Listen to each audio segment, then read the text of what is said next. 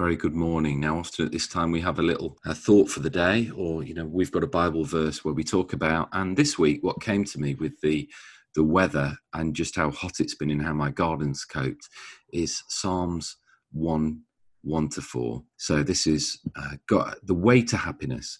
God blesses those people who refuse evil advice and won't follow sinners or join in sneering at God. Instead, they find happiness in the teaching of the Lord and they think about it day and night. They're like trees growing beside a stream, trees that produce fruit in season and always have leaves. Those people succeed in everything they do.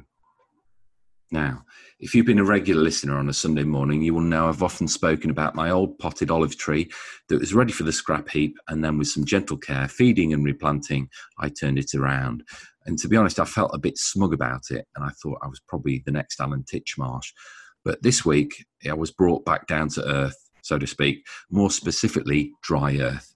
Now, I live in the north end of Stafford where a lot of the earth is quite sandy, which means water drains away quickly. And with my garden being on a slope combined with the stifling sun and heat we've been having, has created a desert. Fruit trees, I've found out, don't like these conditions. So my lovely Victorian plum tree has no fruit and all the leaves have withered and dried up.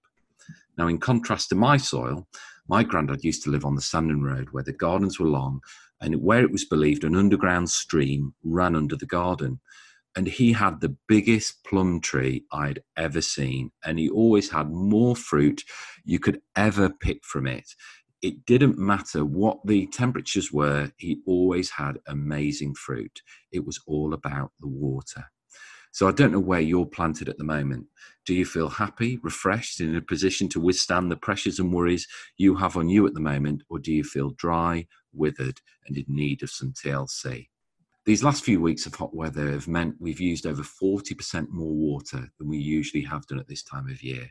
We don't have a problem with there being enough water, just the demand in getting enough water down the pipes. There's no fresh flow of water. So th- that is why advice has been given out by some water companies to consider its use on our gardens. And the Royal Horticultural Society posted some guidelines on how to protect your plants during this dry season.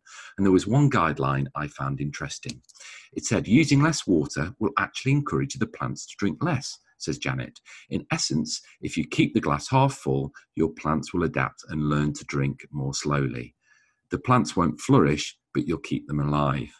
So some of this will be feeling like this during lockdown. We're surviving, but we're not flourishing.